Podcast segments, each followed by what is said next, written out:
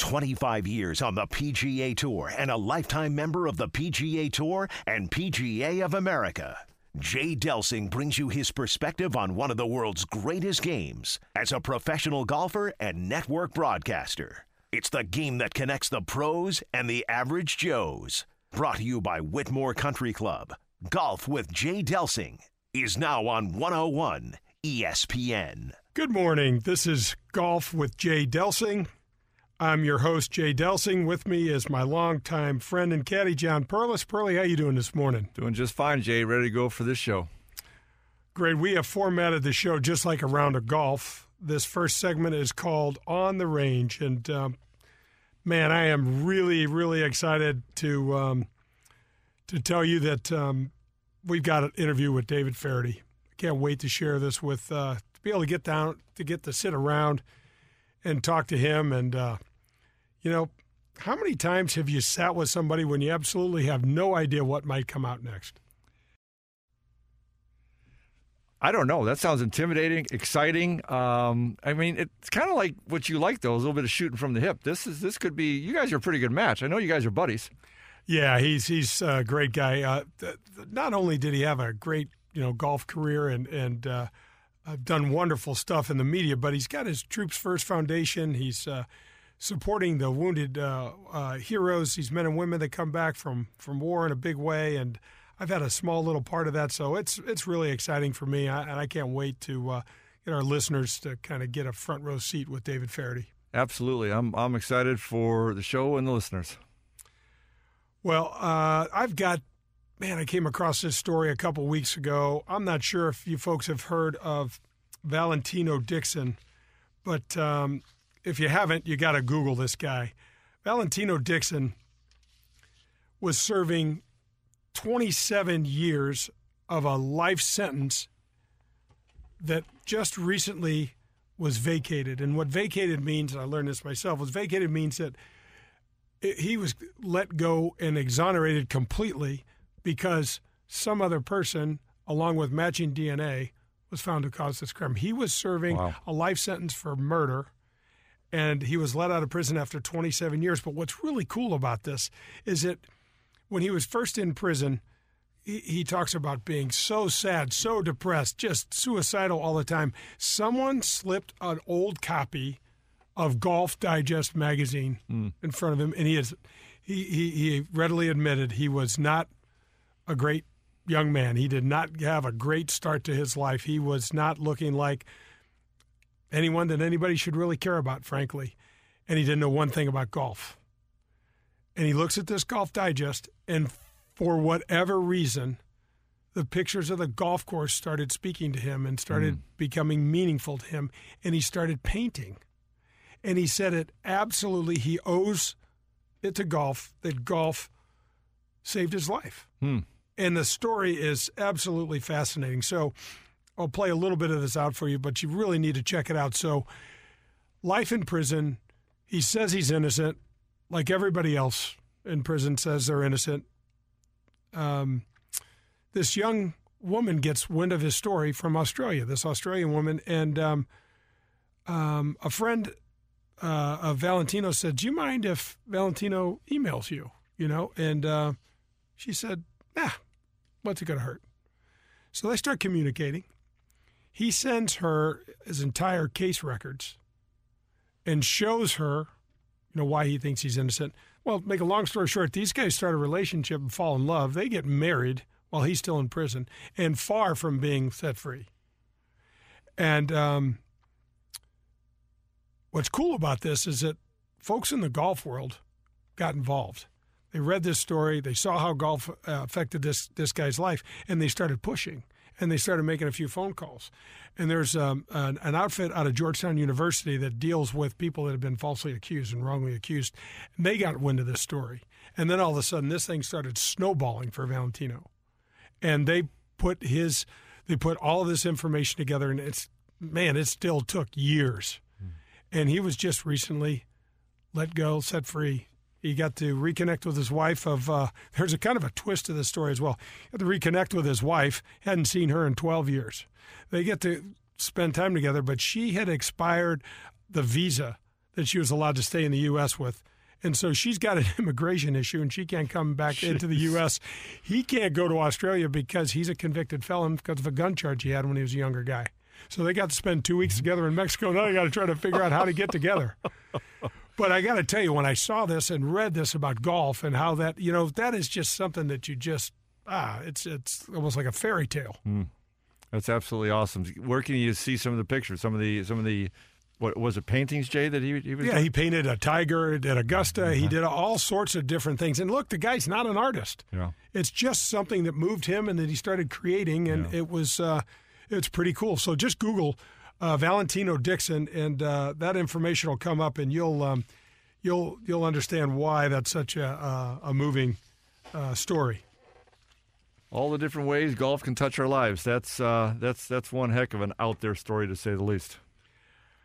You know, this week on tour is the uh, Bob Hope Desert Classic. That's what it used to be called when I was playing. That's what I know it for. You know it for. It's called the Desert Classic now.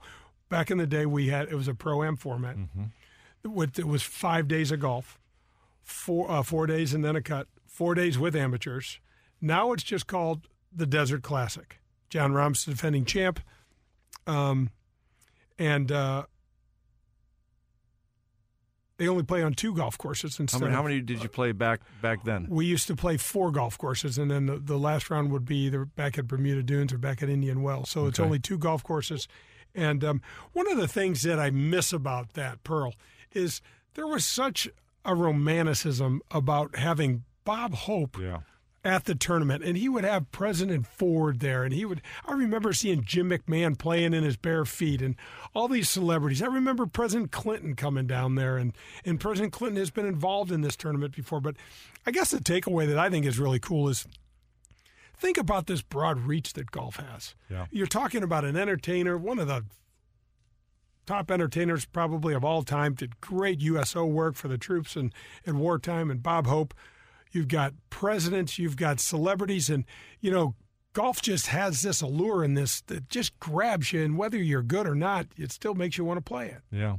How does some of that? What what is the celebrity situation now after it was called the Hope? Is there still I don't, I don't believe. I think it's just a regular tour event now. I think it's just a four no day pro-am. event. I don't think there's a pro am. I don't think there's any of that going Yeah. on. So, um, yeah, it's a you know, it's kind of the way of the modern tour, the PGA Tour. Now it's much more of a um, corporate tour, Mm-hmm. and it's got to be. I mean, how the heck was the Hope and that foundation going to come up with eight, ten million dollars to pay us? You know, they, you know, we we felt like if they gave us lunch and some range balls and you know a little bit of money at the end of the day, it was a great start. And one of the things that I really loved about that event, playing the tour, it was usually the first event of the year, and so you're playing mm. golf courses in Palm Springs. You know the weather down there; it's almost like playing indoors. Sure. The golf courses are perfect, no wind, they're short, and it's a it's a nice week as a tour player to kind of ease into the tour. Well, some of the fun part I remember being down with you. I think I caddied once or twice with you down there, but uh, just a little on the, on the side stories. I loved going fishing in the, the different ponds that were uh, within the golf courses. And man, did they have some fish in there, bro. Had some nice bass in They there. had some nice real bass in there. Tell us a little bit about one memorable night. Uh, I, we were staying at my sister's uh, condo, staying right there at PGA West. Beautiful place, right on the fifth and the thirteenth greens there, and I'm awoken in the middle of, this, of a deep sleep at probably two thirty or three in the morning to hearing my ex favorite caddy at the time screaming and waking the house up. I was howling. I was howling. I had no idea what was going on. Um, you know, caddied for the several days. Uh, we were done for the week, and uh, just uh, you know, tired, sleeping. I wake up in the middle of the night. I'm in so much pain. I'm thinking something's going to blow up inside me, and I am absolutely howling. You come running. Your sister comes running. My wife's going like, "What the heck is going on here?" And for those out there that have had it, it was a kidney stone. And you talking about painful, and unfortunately, it's the first of uh, four for me and uh, but it was one heck of a wake up call. So the ambulance came again. I'm thinking I'm dying. Ambulance gets there and said, "No, you just threw your back out from carrying the bag." like a good player, I shifted modes quickly and went into caddy mode for my caddy and said, I think this is a kidney stone. If you, and I remember like just I don't remember any of this. touching his foot, and he goes, Don't touch me. Don't anybody touch me. And what happened? The paramedics came in. They lifted him onto the gurney, and the pain subsided because it shifted and the thing moves just. and those of you that have had a kidney stone, it can happen that fast, and and it did. So now I'm a little bit embarrassed. I'm worn out. Everybody else is worn out. And uh, that's the end of the story. I'm not exactly sure why we told that story, but uh, and oh, I is, was getting back to you from that that Shreveport comment.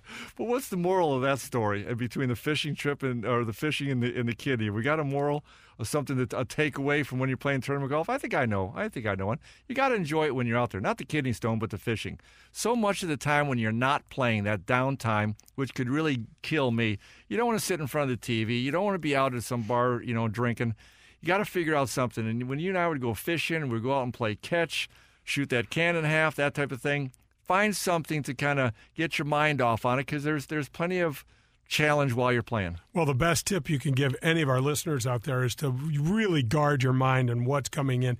And if you're fearful and you have a hole that's upsetting you or you have a shot that you you know that thing if you dwell on it the night before that thing's going to be on you like a sweat when you get to the golf course the next day. You really got to learn um, how to control that and how to kind of diffuse those moments. Have a plan off the golf course to kind of get away from it and kind of recharge before the next round. Yeah, Bob Rotella, who will be on the show as well, it's a really cool world uh, renowned sports psychologist, would say there's you either think of golf in its absolute best terms or you don't think of it at all. I love it. Love that. Yeah, so if you guys can uh, can kind of put that into uh, practice, I think you're going to really, really enjoy your game much better. Um, that's going to do it. We're going to take a short break. That that will be our on the range segment. Come back and join us for the front nine. Doster, Ullom, and Boyle LLC are a proud sponsor of Golf with Jay Delsing here on 101 ESPN. The firm was started in January 2015 by Mike Doster, Jess Ullom, and John Boyle three veterans of the St. Louis real estate, banking, commercial, and corporate legal landscape. The firm was founded on the shared view that success should be measured by client and community satisfaction, not profits for partner. The firm's focus is on business, real estate, corporate, finance and restructuring, and succession planning. Since its founding in 2015, Doster, Ullom, and Boyle have been involved in real estate, business, and corporate transactions with a combined value in excess of over $1 billion. For decades, Doster, Ullom, and Boyle lawyers have been recognized as leaders in their practice areas by their peers. Doster, Ullom, and Boyle, LLC. Extraordinary talent, ordinary people. The choice of a lawyer is an important decision and should not be based solely upon advertisements. Are you in the market for a new home? The St. Louis market has been incredibly competitive these last several years, and you really need an expert on your side to help relieve the home buying stress. Do yourself a favor and call Joe Sheezer at 314 628 2015 anytime, seven days a week for a no obligation loan consultation. Joe's been helping my family and I for over 25 years. He even helped my brother, who lives in Florida, purchase his home a few years back. About 20 years ago, I wanted to refinance my home. He suggested I go from a 30 year fixed to a 15 year fixed rate loan. Wow, did I save money, and what a smart move that was. Joe's been a loan officer for over 25 years and a top producer at USA Mortgage. He can quickly issue you a pre approval letter for your purchase that day or handle your refinance quickly and conveniently. USA Mortgage is employee owned and locally operated. All processing, underwriting, and closings take place right here in St. Louis. Call Joe Sheezer right now at 314 628 2015. NMLS number 281 113. Welcome back. This is Golf with Jay Delsing. I'm your host, Jay. I got my caddy Pearly here, and we're going to the front nine. Please reach out to us with your questions, comments, requests at jay at jaydelsinggolf.com. That's J A Y at J A Y D E L S I N G G O L F dot com. Each week we'll select an email, we'll read it on air, and that winner will receive golf for two at Gateway National Golf Club. Compliments of Walters Golf Management. Well, fantastic, Jay. This week's uh, winner is Billy G from St. Louis. Mr. Delsing, I'm a really enjoy I am really enjoying the show. If you were to tell someone the best way to improve their game, i.e. lower their score, what would your suggestion be? Well, first of all, Billy, thanks for listening to the show, and I'm glad you enjoy it. Um, that's a great question. And aside from how to hit the ball further. It's probably the one I get asked most. And, um, you know, first of all, you have to understand your game. Is there a part of your game, Hank Haney calls it, where's your big miss? Mm. Do you have the propensity to hit your driver out of play, meaning, you know, out of bounds? So you have make one swing and it costs you two more strokes. I mean, that's an absolute where we got to start if that's the case. The other thing that you got to you you you just hate making one swing and having it cost, costing you multiple strokes. Mm-hmm. So, for example, you're continually hitting balls out of play and hitting them into water hazards or something. That's one swing and another stroke added to it. So, we've got to know your game and try to figure out what that is. And if that is the case, we've got to get a better strategy. Okay. But let's say that's not the case. Let's say you're a nice player, you're about a 15 or 20 handicapper, you're not exceptionally long, but you know, you just kind of you're not exactly sure where where you do lose your your strokes. Well, we're going to start from the green and work out to about 100 yards. Mm. The 19th hole, inevitably, when you're sitting around talking about your game and reminiscing, commiserating, whatever it might be, hopefully enjoying a, a good result, you can always go back to the green and you can always go back to chipping, pitching, and putting. You know, there's a saying on tour. You look at the the leaders, Pearly, the leaders every year in greens and regulation on tour never hit more than 14, 14 and a half greens. Never. The, the leaders. The correct. leaders. Correct. We're talking about the leaders. The We're not talking about world. the average. The average is somewhere around 12 or, Mm-hmm. or 12 and a half, 13, depending on the year. And so that means there's a lot of up and down end to do. Mm-hmm. And that's reflective on your bunker game. That's reflective on pitching and chipping. We'll get into some really cool stuff about pitching and chipping. That's my wheelhouse. I love teaching that and talking about that. And we'll get into some of that. But you've got to figure out how to save strokes when you're not hitting it your best. And one of the things that uh, I had this really cool opportunity. I was playing in the Bob Hope. I mean, I was playing in the Gerald Ford tournament up in Vail. I had won that tournament one year before, so I asked, asked back every year. And I'm warming up, and I look. You know, how you can tell someone's kind of looking at you. You feel eyes on you. Turn around, and Yogi Berra and Whitey Ford Awesome. are standing 10 feet behind me. There's not five people watching us pros, you know, warm up, and I got two Hall of Famers. Hmm. And I turned around and I said, "Oh my gosh, guys, what what do y'all do? Where's your clubs? You know, what what's happening? Uh, how are you?" And they said, "Oh my, we didn't we didn't mean to bother you while you were warming up like this was some sort of sacred ritual." I was like, "Man, if I got to talk to you guys, um, let me in," you know. And they said, "We just wanted to see how Jim and Roseanne were." That's my mom and awesome. dad. You know, my dad played for the 49 Yankees when they won the World Series and made those friendships, and that was just a um, a lasting memory that um, was uh, was fantastic. Jay, I'm not sure I ever caddied in a tournament. I think this is 100% the case that somebody throughout the week didn't come up and ask about your dad or say that they were a fan of your dad's, that type of thing. Uh, that was just always fun, and I know you got a kick out of it, and I think they just loved kind of kind of uh, reaching out there and seeing his son playing. Yeah, I I, I did too. I, I'll tell you another story. I was in the last group playing at the Hartford Open, and this is Sunday.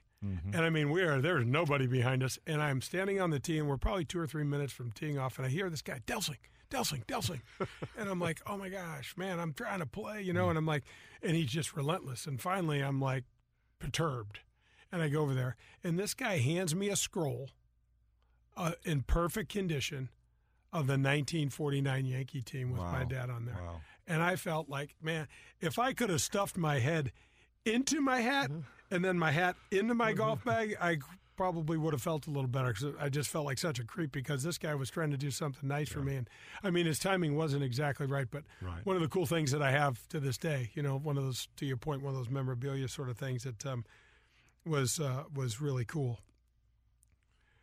Well, there has been a huge leap in the power game in 2018 on the PGA Tour. Typically, we see a yard or less than a yard difference in driving distance for the average tour player. But that was not the case in 2018. We saw an over four yard jump in the average distance that players are hitting it off the tee. And are you ready for these numbers? Incredible. I couldn't believe it when I saw this. The tour average off the tee, give me a guess. You follow the game, you love the Wow. game, you play. What is the average? Remember, 125 players. Yeah, I know. I know. It's not. It's not. The, they're not. They don't all. They all hit it good. They don't all bomb it. I'm going to say 290. It's 296.1 Mm, good guess. is the average. It's a very good guess. This year, 14 players averaged 310 or more. Wow. Last year it was seven. 60 players, six zero players, topped 300 yards off the tee in 2018. 20 players up from last year. 40 Mm-hmm. players did last year. Absolutely amazing. It just makes you wonder, you know, what what do you do with these golf courses? Well, let me ask you though. I hear this just around the club and through the years, guys talking. What is it? Is it the stronger players? Is it the better technique? Is it the shafts? Is it the club head? Is it the ball? Is it a combination of all those things? Yeah, it's definitely a combination of all those what's things. biggest? without What's, the, what's the biggest change? The biggest, well, the biggest thing is the driver, the size of the driver. The sweet spot on the driver is the size of a quarter now, and it used to be the size of an eraser head. Yeah. And also the ball. The ball is an absolute missile with characteristics that no one ever dreamed possible. Yeah. The ball flies like a rocket and it spins like a balata. With the other changed uh, rules that we've seen this year, do you think there's ever going to be something where there's more of a consistent ball, a one ball, so it can't go further, or or do you think it's just too enticing the whole power game, and they're just going to keep letting it go? I think they're going to keep letting it go the pro- because Pearly, the litigiousness of our society and everybody Yeah. wants to sue. How the heck are you going to be able to, you know, the ball companies will scream, and and the tour has tried before in the past to govern ourselves. With the square grooves, we tried to outlaw the square grooves. We lost that, but any lawsuit the tour has ever been in, we have lost. Yeah. Well, at So- the end of the day, too, the expense, the time, all the changes in the golf courses to keep the golf courses relevant. You know, a friend of ours from Northern California, they're going to have host the uh, Curry event later this year at Lake Merced uh, Golf Course, and I talked to him the other night. And if you remember that course, Jay, it seemed kind of long because you're up there in, in, in San Francisco. The the air is heavy. It's always coolish. The ground's always softish.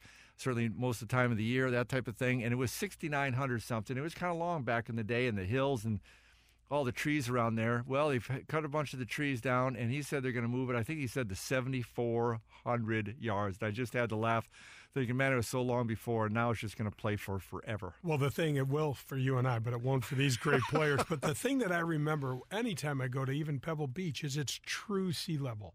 And you go, well, no, duh, no kidding, dude. But there's something about that cooler air, Yep. the the ball, and they, they've they've proven this before. When the temperature gets above 80, the ball this ball performs even better. Yep. And there's definite. Um, so you get those early morning tee times, Pearl, and you get those, you know, 55 degree kind of. You get some of that marine layer kicking in. No sun. Well, we played we played so much golf together in California, especially Southern California, uh, at UCLA through the years, and then a bunch of mini tour golf there. Then I live in the desert over in Phoenix. You know, you play and practice over in Phoenix, and that seven iron is going to do at the time whatever the heck it's doing for me. You know, probably one back then, one fifty five, one sixty. You go and hit a solid seven iron at, down at Long Beach or something. You know, the next day I fly in there.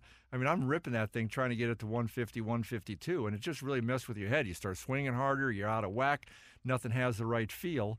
Um, so it's it's kind of relative. You know, 7,400 yards in the desert versus 7,400 yards in San Francisco is two different deals, even with the technology.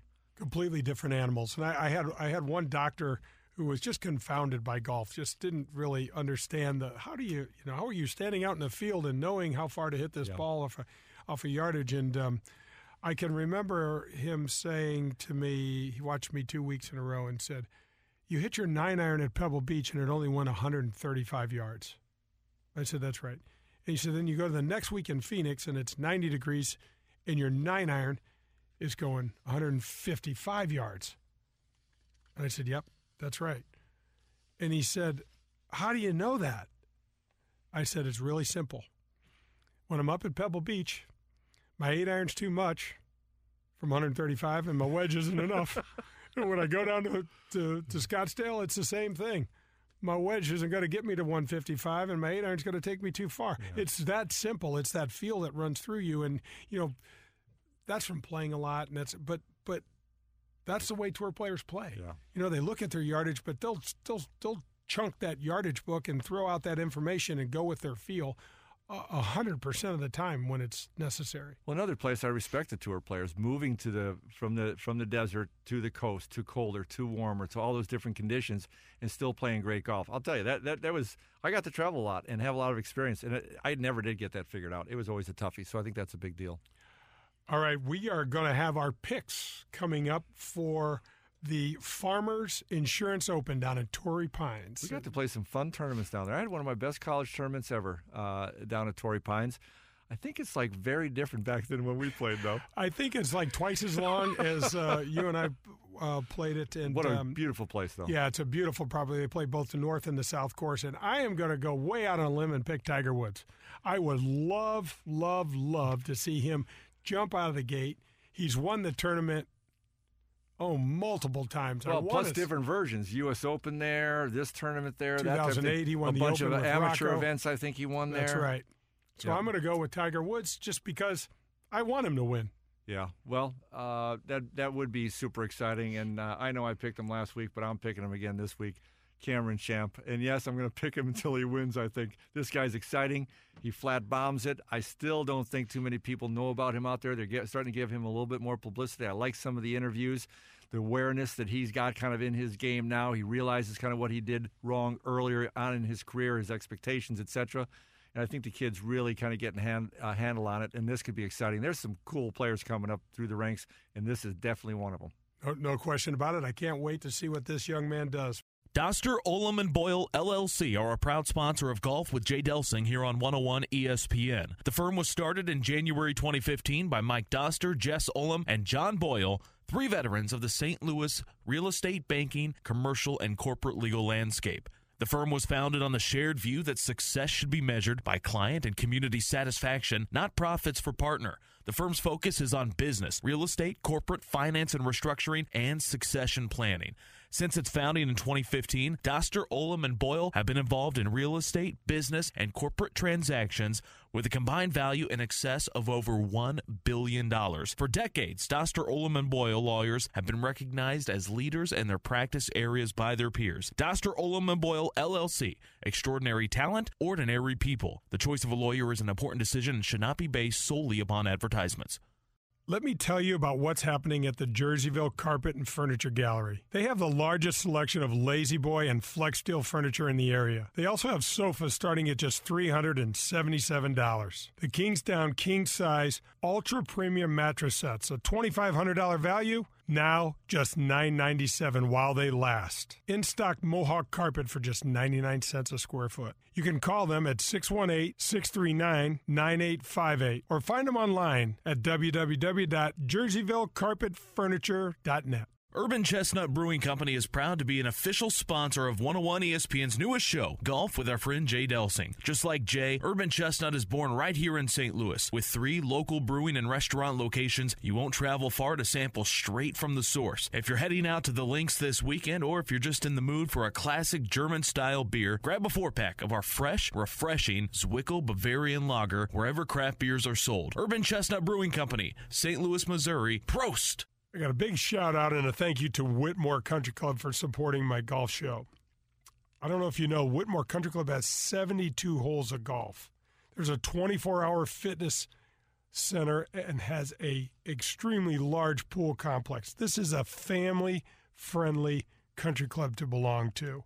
There's a kids club in the main clubhouse right near the fitness center. There are golf leagues, skinned game, members, tournaments, couples events are available all year long. If you join at Whitmoor, you also get access to the Missouri Bluffs, the Links of Dardenne, and the Golf Club of Wentzville. And the gar- cart fees are already included in that membership. There are no food or beverage minimums, no assessments. Go out and see my friend Bummer out in the clubhouse. He is an absolute jewel and a wonderful guy that will tell you all you need to know. Or you can call Whitmoor at 636 926 9622. The Momentum Builders help business leaders compete in the big leagues. Professional athletes and Fortune 500 CEOs work with a coach on technique, strategy, and mental preparation. How about you? Or are you going it alone? Maybe it's time to change things up and bring in a pair of fresh eyes. Consider making the Momentum Builders part of your team. view our website at themomentumbuilders.com or email us at john at themomentumbuilders.com. Golf with Jay listeners, your first meeting is complimentary. Welcome back to Golf with Jay Delsing. I'm your host, Jay. I got my semi favorite caddy, Pearly, sitting here right next go. to me. Here we go. And join us now for the back nine. We started a story at the top of the show about Shreveport. We ended the story as we were leaving the, the clubhouse. We were kind of out on the main road, and uh, you threw out the question after a tough, tough round of 76 to open up the tournament. I'm not sure I'll ever make another cut in my career again. And after about a 10 second pause, neither one of us looking at either one of us, I threw out there, I'm not sure you are either. I don't know if I've ever laughed harder in my life. I, I remember having some tears roll down my eyes, but I was also thinking, like, man, thank God you're my friend. That sucked. I could have used like a little, something a little nicer. So how did the rest of the day go? You remember how the rest of the day went from that? Remember we were staying in my my parents' friends at this kind of cool but old cabin on some back bayou. Little musty. Yeah, Little little- fish. Little fish campy. Yep. So we got we got back to camp more so I think than we found beer. yes No question. We found a BB gun. No question. We both decided I, I probably couldn't die by a self-inflicted BB gun wound, so that wasn't any good. And I think we found some a baseball mitt and a that's it. Yeah. that's it. And so we went back there and just kind of commiserating. We kind of you know it's it's hard for both of us. Obviously I want you to play. I'm I'm excited on the good shots and I'm dying every second of the way on the tough shots when you're having tough shots. So I remember we sat around and had a couple beers. Yep. Sat on that old that old bench back there the cabin to our back looking out into the bayou and that's where all that, that you know that, that moss i'm not sure what all that's called all that moss is hanging back Like there from, Spanish moss or from those something. from Yep. those cedar trees that are kind of out in the water and it's i mean you're thinking a pirate could have come uh, uh, alligators were there Sasquatch. yeah. sasquatch for sure and just sat there and all of a sudden you know we'd had a couple beers and it said hey it's time to get the gun out so we, we grabbed the gun, uh, again, BB gun, and uh, took a f- string we found and hung it from a, a tree limb, and we just kept shooting and shooting and shooting. And I believe we wanted to keep shooting until we shot that, that can in half. And we sure did. We we did that. I'm not sure what we thought that accomplished exactly. I don't know. So Not, not it didn't accomplish a whole hell of a, a whole hell of a lot, except it probably was good for another two or three beer each. there you go. And so we were relaxed, Yep. kind of getting back in the mood of how we're going to do this tomorrow. We Still got to go out there. And you know what, Jay? We're buddies, but one thing that was fun for me to caddy for you, you never gave up. There's probably a few times you should have. You never gave up. You were tough. You hung in there. So that not smart enough to quit. I think that's my problem. That, then that's a good thing to not be smart enough about. But I, I just I love that about you, and that kind of another reason it always made it fun because with that attitude, you're never out of it. So from there, I don't know how it started exactly, but next thing I know, I got that mitt in my hand. I throw a wedge at you, and this grass is that. What is What kind of grass it's is at that? St. Augustine. It's very thick bladed. It's about five or six inches long, and it's not conducive to golf much. So we had what an acre back there, something like that, that butts up against the lake. I go out there and I just said, "Hey, we got a half dozen golf balls. Throw those balls down in that tall, nasty grass." And I said, "Just chip them to me. I'm going to catch these things." You're looking at me like, "Pearly, you- what? What are you thinking about? Why are you doing this?" But hey, we're out there. We got all kinds of time to kill, and it seemed like a good idea at the time. Yeah, I, I remember at the end of it, I was hitting lob shots. You were chasing them down, making basket catches over your head. We had a we had a great time, and um, But I was calling the shot. I would say low, I'd hide behind a tree, then I'd pop out from a tree and, you know, I'd say, you got two seconds to hit me with a low draw out of that crap you lie with a dang sand wedge or middle wedge, whatever it was Yep. at the time, Yep. in your hand. And you could just see you kind of get that feel and kind of get into that player mode and that, that athletic uh, aspect of it. And there was no thinking allowed because it was a little bit late in the day. We'd had a, had a few beers and we were just kind of all warmed up and ready to roll. yeah, and then we went out to the golf course. You had Yeah. a great night's rest. We went out to the golf course, and I proceeded to go down the tenth hole, hit a nice drive, a nice iron shot in there, about fifteen feet, and Three putt. Perfect. I think that's when I heard the car start. Well, that was that was absolutely tough. But again, we just kind of kind of looked at each other like, "Hey, let's just kind of keep on going. Do you remember the feel I do. from then on? so, so talk about that. I do. So I, I remember making uh, eight birdies. From Yep. that point on, I shot the low round of the day. I shot 65 in kind of blustery, rainy conditions. Kind of blustery, rainy. Sort Kind of, of. yeah, and they weren't weren't ideal. And uh, and I do remember wind up finishing like third or fourth in the tournament. Yep. Uh, with one of the more interesting shots I've ever hit in my life when I chipped the ball out of the woods and hit the backside of the curb and went back into a hazard, which is a time for a whole nother segment. So after that huge story. comeback, you actually got a chance to, to win, and all of a sudden get a kind of a funky bounce with an eight iron from a par four that goes down the hill, and we're in semi swamp and don't know where the borderline is for the hazard. Hit the back of that cart path lip, and I'm going like, you got to be kidding me. Knock at eight, and then you still make a comeback and make a whole bunch more birdies. But kind of the coup de grace to me, one of the fun parts at the end was the last hole. You remember how you played the last hole there? I sure do. I had driver and some sort of iron and Downhill seven iron from Uh, 195. Okay. Yeah, 195. and I'm looking at like- you like, Jay, seven iron? And I'm uh, looking because I would never say that as caddy. He was sure. He says, give me the seven iron. And he's got to hit this. It's completely carry over the lake. it's kind of an island type green down there. So, I knocked it on the green somewhere, probably about 20, 30 feet from the hole, and I hold the putt for eagle. I do remember that. bingo. That was one heck of a fun finish. Huge comeback again uh, to one heck of a tournament. Well, that, that's the, the the end was much better than the beginning of that story. But one of the things I remember doing, Pearl, and I want this to go down as a tip of the day for folks, is there was a, a course management move that we made together on a really difficult par three. I didn't like anything about this par three. It didn't sit up well for me. It didn't, and so what we did is we made some rules. No matter where the flagstick was located, I was going to aim at the left side of the green. It's what about 215 Yep, yard par, tough one. and the right side of the green was just X. You know, just went down to a deep pit and some water and things down there. And I don't ever remember hitting any shot that I would consider spectacular, even above necessarily above average. Mm-hmm.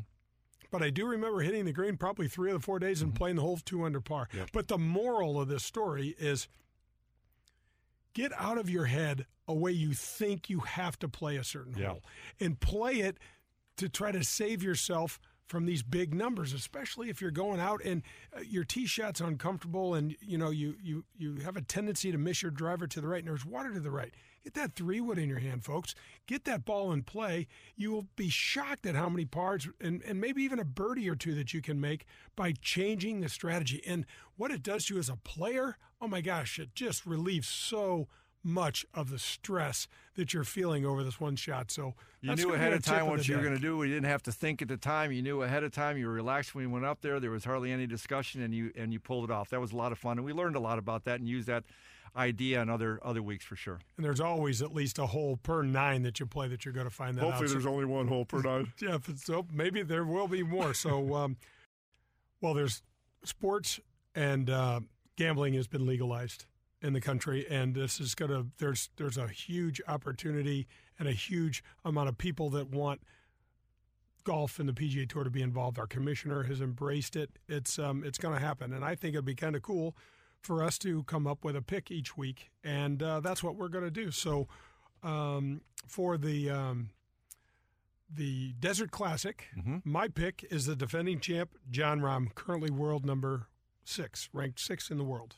Well, you can talk about Jon Rahm in a second. I'm picking Cameron Champ. Uh, yeah, a long shot. He's 92nd. He moved to 81st after last week. The guy bombs it.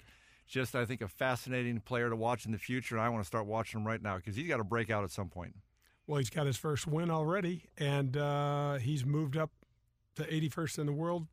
He's got a long way behind Jon Rahm, but we'll see what happens. Very good. That'll do it for the back nine. Urban Chestnut Brewing Company is proud to be an official sponsor of 101 ESPN's newest show, Golf with our friend Jay Delsing. Just like Jay, Urban Chestnut is born right here in St. Louis. With three local brewing and restaurant locations, you won't travel far to sample straight from the source. If you're heading out to the links this weekend, or if you're just in the mood for a classic German style beer, grab a four pack of our fresh, refreshing Zwickel Bavarian Lager wherever craft beers are sold. Urban Chestnut Brewing Company, St. Louis, Missouri. Prost! Are you in the market for a new home? The St. Louis market has been incredibly competitive these last several years, and you really need an expert on your side to help relieve the home buying stress. Do yourself a favor and call Joe Sheezer at 314 628 2015. Anytime, seven days a week for a no obligation loan consultation. Joe's been helping my family and I for over 25 years. He even helped my brother, who lives in Florida, purchase his home a few years back. About 20 years ago, I wanted to refinance my home. He suggested I go from a 30 year fixed to a 15 year fixed rate loan. Wow, did I save money, and what a smart move that was. Joe's been a loan officer for over 25 years and a top producer at USA Mortgage. He can quickly issue you a pre approval letter for your purchase that day or handle your refinance quickly and conveniently. USA Mortgage is employee owned and locally operated. All processing, underwriting, and closings take place right here in St. Louis. Call Joe Sheezer right now at 314 628 2015.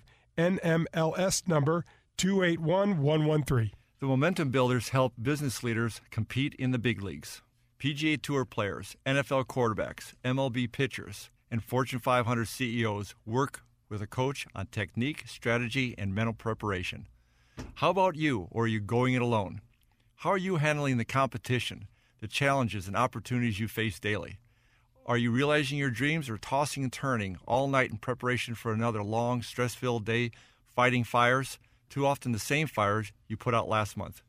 Maybe it's time to change things up and bring in a fresh pair of eyes. Consider making the Momentum Builders part of your team. We look forward to hearing about your wins, losses, concerns, and exciting opportunities. Please view our website at themomentumbuilders.com or email us at john at themomentumbuilders.com.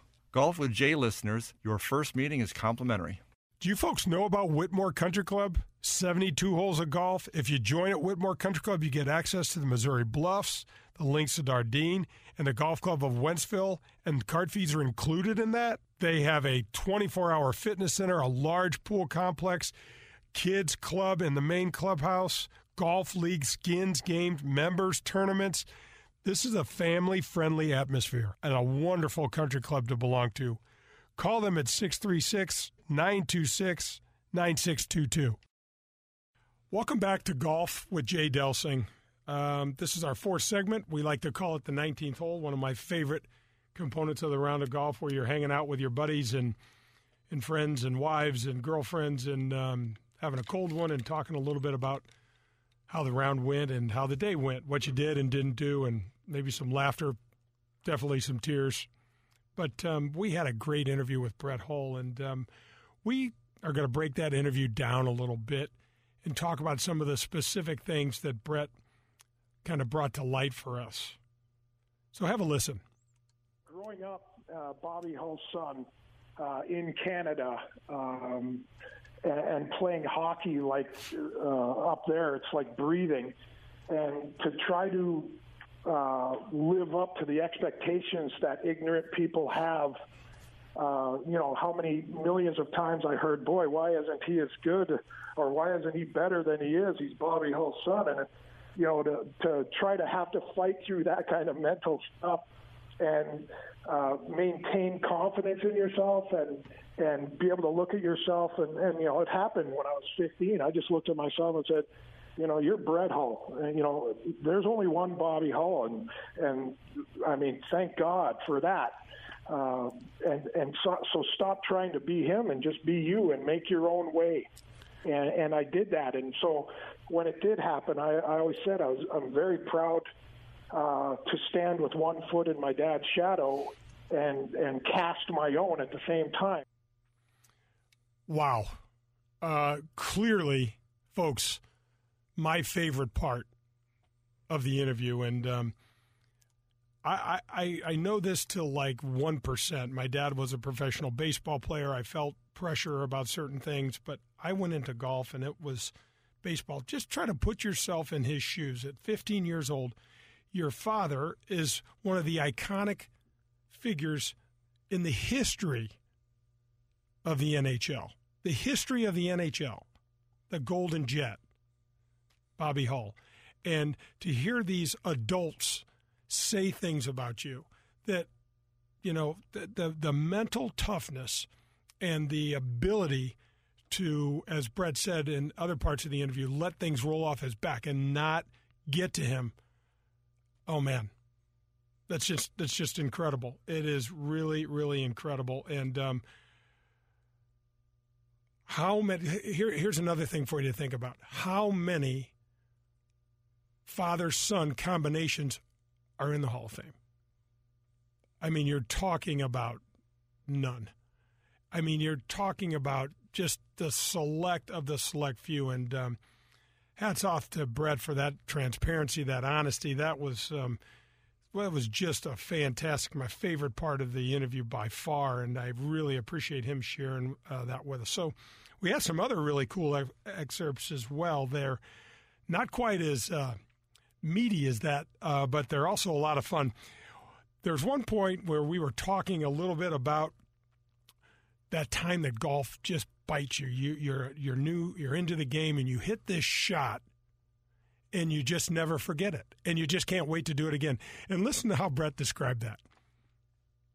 Oh, that's absolutely the way it is. You hit that one, and uh, the ball goes. It goes exactly where you're looking, and you you didn't even feel like you hit it. It, it, it you hit it so perfectly in that sweet spot, and you know you you took the perfect amount of divot, and it, everything was just you know it, it's like heavenly. You see angels when that happens, and you're right. You're going, oh, what? If I, and I still say it to this day, I go, oh, if I could just bottle that swing, I'd be uh, I'd be on the senior tour. Oh my gosh, that is just a description. The thing that I just keep going back to, I've listened to this interview so many times, I just keep going back to the passion that Brett has for this game. And um, you know why he was such a great hockey player because he clearly had that same kind of passion once he got on the ice. He, he talked about that a little bit. But to describe the uh, seeing angels, I've, I mean, I've been around this game a long, long time and I've heard almost everyone described that one moment, you know, where they actually got bitten by this game and it hasn't let go of them. But to to see Angels was great. And one of the other things, Meat, I think that's kind of cool that that happens to us all is you don't conquer this game. You know, Michael Jordan, I just read an excerpt on, on Michael Jordan. He talked about he could conquer basketball, but he knows he's never, ever going to be able to conquer golf. And Brett said the same thing. And for competitive guys, I mean, you're thinking about, you know, we got a lot of egos, we got a lot of pride in these rooms with these guys that are playing. It's pretty impressive. Yeah, there's that thirst that just keeps you coming back. I remember a couple weeks ago, Cujo joined our station, and he was talking about Hully back in the day and how he almost looked bored out there on the ice because he was so good.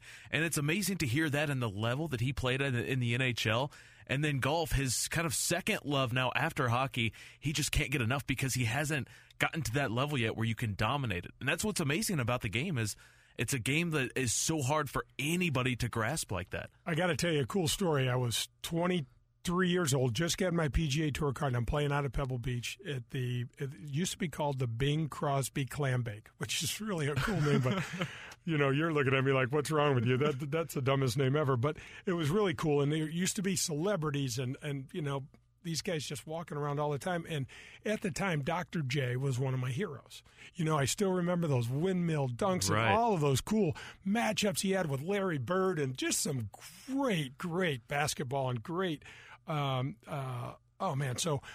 I see him. We're into we're having breakfast, and I see him, and I'm like, man, that's Julius Erving. How cool is that? So you know, I'm kind of spying on him and kind of stalking him a little bit.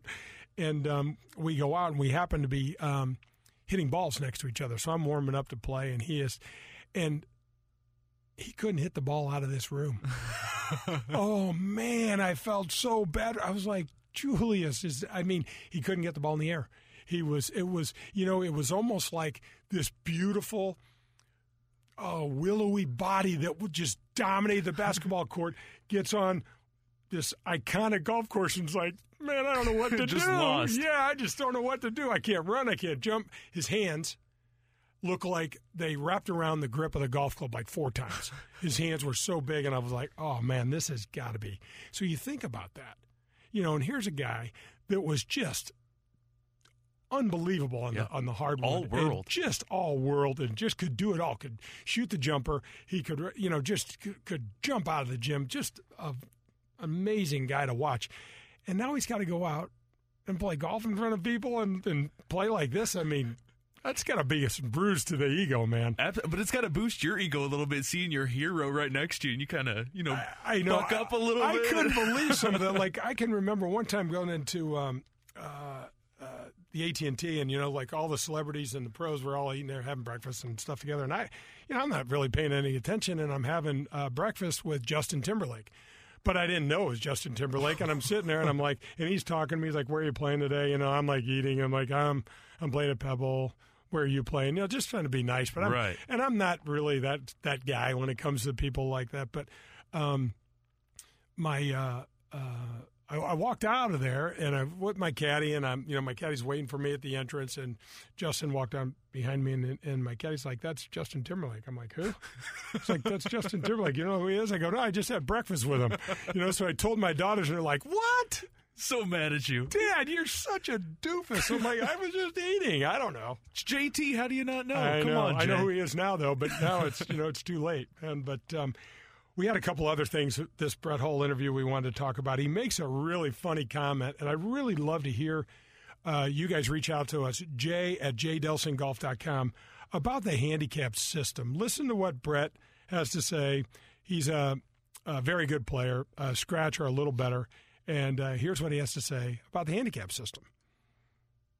Well, I'm a one handicap right now, and uh, you know, I, you know, I, I kind of think the, you know, if I don't know a guy, I'm not going to play him for money because you know they've got those apps on the phone, the GHIN app, and uh, you know, you you can be having lunch with your wife and and just click on that thing and just say you shot 80 at some course. I mean, it's. Uh, you, you know, there's no proof that, you know, what you shot or, or verification. So, uh, you know, I, I would say about 90% of everyone's handicap out there is, is bogus. So, uh, by at least a couple of shots.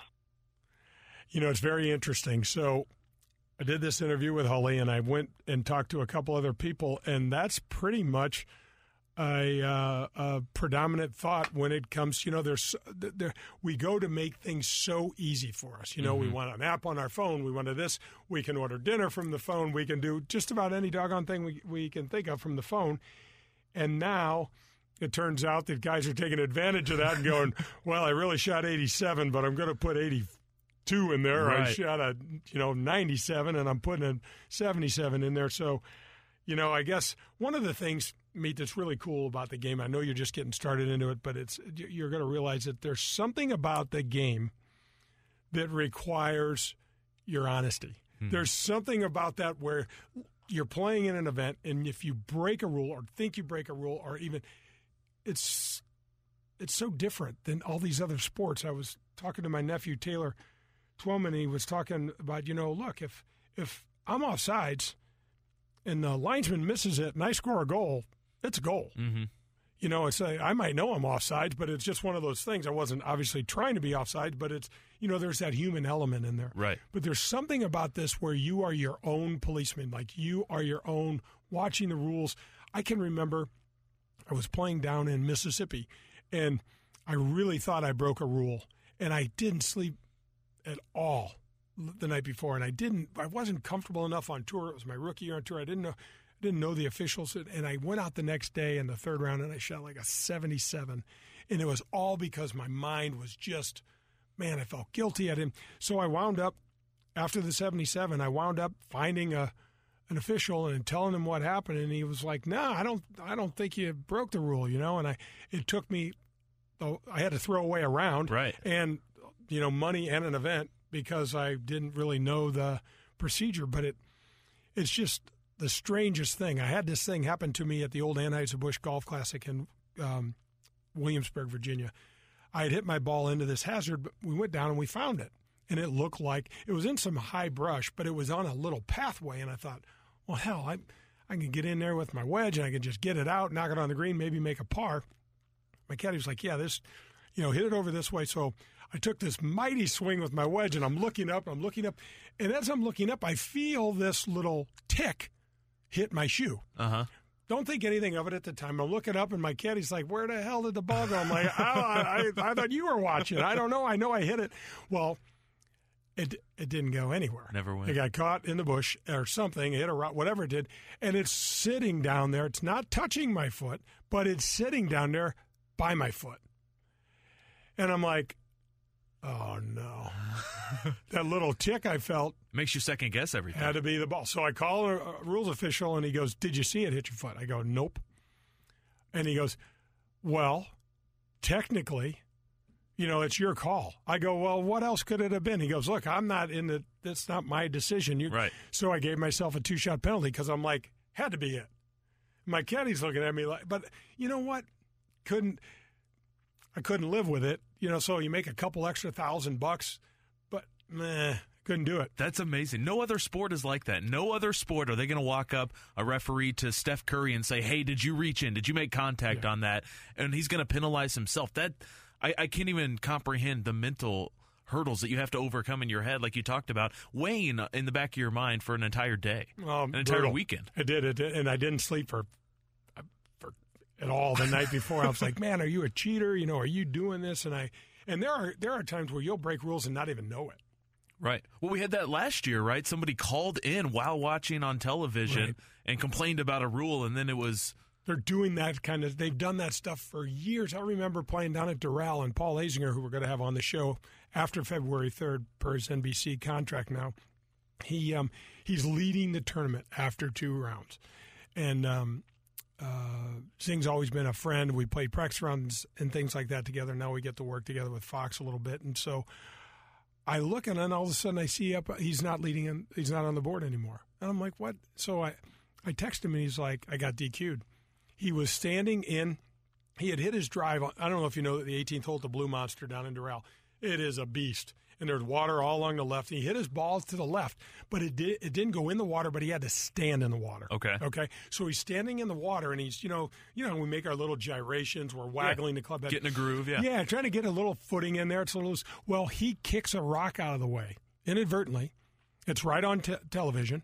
He kicks a rock out of the way. No one knew it. Somebody called in. They go back to the replay and they go, "It's called building your stance. You Right. can't do that." And he gets DQ'd.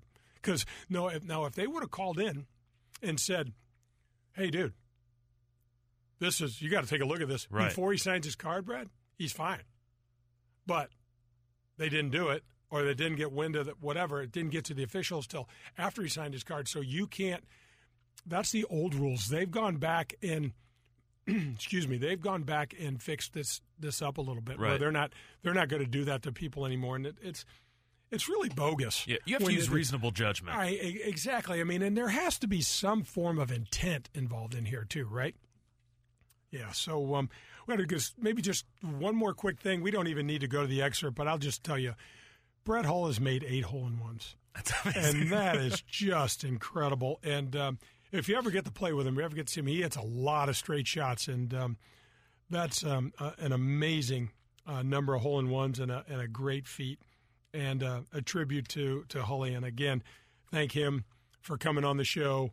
His uh, candor, as always, is uh, is greatly appreciated, and uh, can't wait to to um, to get to see him and have the weather turn a little bit and to get us out swinging again. So um, that's fantastic, and that's going to wrap it up for the 19th hole and our edition, this edition of Golf with Jay Delsing. Hit him straight, St. Louis. That was Golf with Jay Delsing, brought to you by Whitmoor Country Club. Tune in next Sunday from 7 to 8 for more from Jay, John, and the other pros and experts from the golf world. In the meantime, you can find all of Jay's shows at 101ESPN.com as well as at jdelsinggolf.com. Peloton, let's go. This holiday, with the right music and the right motivation from world class instructors, We're going to pick it up a notch. It's the holiday season. you might just surprise yourself with what you're capable of. Work out to thousands of live and on demand classes, from running to cycling to yoga. Try Peloton risk free with a 30 day home trial. New members only, not available in remote locations. See additional terms at onepeloton.com slash home dash trial. Peloton, motivation that moves you.